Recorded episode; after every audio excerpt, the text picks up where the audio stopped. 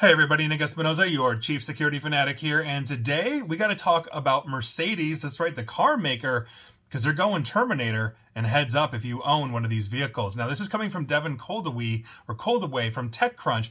I thought this was a really interesting write-up. Mercedes owners in the United States are soon going to add a new luxury to their Mercedes vehicle, and that would be ChatGPT. I'm not kidding here, because Mercedes is adding the A I agent to its M B U X infotainment system, though we're not one hundred percent sure what exactly what it's going to do for us just yet. Now, U S owners of models of Mercedes that use M B U X will be able to basically opt in to this beta programming uh, program starting tomorrow, June sixteenth, and therefore activating ChatGPT's functionality. This will enable, obviously, the large language model to essentially augment the car's conversational skills. You can simply join by telling your car, "Hey, Mercedes, I want to join the beta program." Now, it's not really clear what this gonna, is going to be used for at the moment, but you know, here we go. Obviously, people need to drive, you need to navigate, you need to control the media, your car's basic functions and all of that. And so a voice interface oftentimes is the safest bet.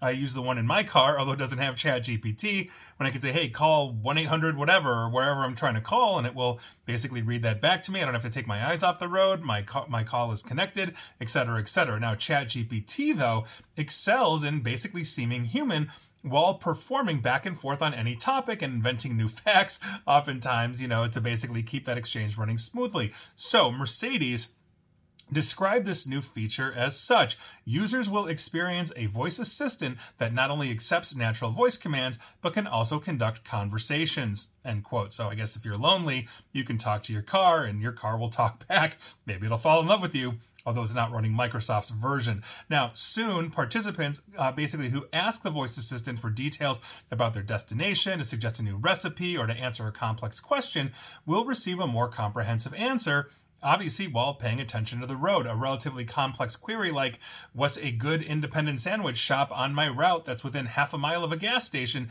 is going to stump the standard voice-activated interface in any car, but ChatGPT, given the knowledge, can easily answer that question. Now, if you don't have a passenger to look that up for you, that's also a really nice thing too, because it can simply query the G P S, find all the shops, find the highest rated one, find the optimal route, tell you about it, and read reviews as you are driving to get your sandwich. Now, the interface promptly says, or I should say prominently says, if you look, uh, basically, you know, when you're looking at this, powered by ChatGPT in Microsoft A I. So I guess it can fall in love with you. I missed that when I was putting together these notes. And th- so basically that's in the Mercedes Me app for the M B U X entertainment system. So if you have that on your iPhone and Android, see if you can see that powered by ChatGPT. Now, if you're worried about privacy, obviously you should be, although Mercedes very loudly and prominently also expresses its concern over your data as one of their drivers. It is clear that they're going to retain and use your conversations. And I quote, the voice command data collected is stored in the Mercedes-Benz Intelligent Cloud, where it is anonymized and analyzed. Mercedes-Benz developers will gain helpful insights in a specific request, enabling them to set precise priorities in the further development of voice control. Findings from the beta program will be used to further improve the intuitive voice assistant and to define the rollout strategy for large language models in more markets and languages, end quote. And so I can totally see basically an anonymized quote-unquote voice command read by, I don't know, Morgan Freeman, Arnold Schwarzenegger, take your pick, on a very distinctive voice, and basically the analyst being like, oh my God, this is Arnold Schwarzenegger's Mercedes, assuming he has one of these things. Now, this is a beta test for the record, and so learning what people use it for is actually kind of the point. You're opting into this. You're helping train basically the uh, ChatGPT powered by Microsoft for Mercedes. And, you know, if you're obviously the private type, you're not going to do this kind of thing. I probably wouldn't,